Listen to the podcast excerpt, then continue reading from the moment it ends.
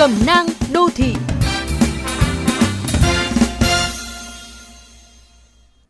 Các bạn thân mến, câu chuyện thí sinh ngủ quên cho đến phút chót trong kỳ thi tốt nghiệp trung học phổ thông năm nay, dù đã được tường trình và rút kinh nghiệm, song vẫn chưa hết ý kiến thảo luận trên các diễn đàn. Người trách giám thị thiếu sát sao, người đổ lỗi cho gia đình đã không ưu tiên chuyện ăn ngủ của con hơn là việc học. Người thở dài cho nền giáo dục thi cử quá áp lực. Và cũng có người trách cả thí sinh sao lại sơ suất đến mức ngủ quên ngay trong lúc làm bài.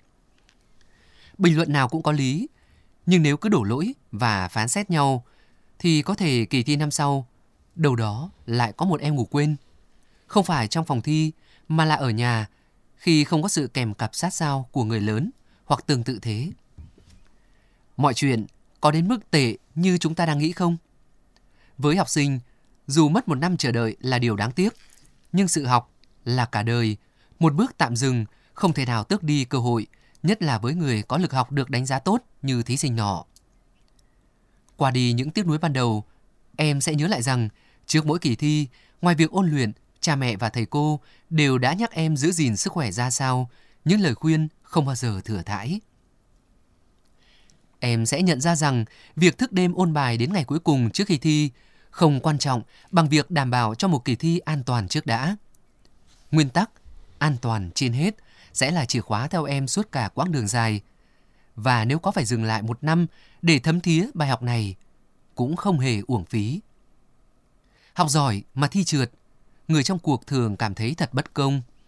Tuy vậy, bình tĩnh lại, em sẽ nhận ra rằng cần cù là tốt, nhưng quan trọng nhất vẫn là phương pháp hiệu quả, chứ không nhất thiết phải mải đũng quần ngày này tháng nọ. Mai mốt đi làm, em sẽ thấy có rất nhiều người lớn mắc lỗi này. Họ luôn than phiền là không có đủ thời gian hoặc có quá nhiều việc phải làm. Trong khi vấn đề thực sự của họ nằm ở kỹ năng quản trị thời gian, sắp xếp hợp lý và khả năng tập trung trong công việc. Nếu người lớn không bàn về sự vô tình của giám thị, chưa chắc em học sinh đã cảm thấy trách móc. 18 tuổi và nhất là ở cái thời mà trẻ con lớn sớm, có thể có các em như đã trưởng thành.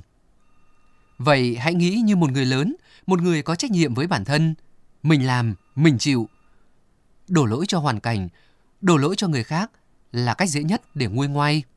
Nhưng đổi lại, ta sẽ không học được gì, không khá lên chút nào sau mỗi lần vấp váp. Còn người thân, đương nhiên, đã nhận ra sự sai lầm hoặc thiếu quyết đoán của mình khi không kiên quyết bảo vệ sức khỏe của em trước các áp lực học hành thi cử.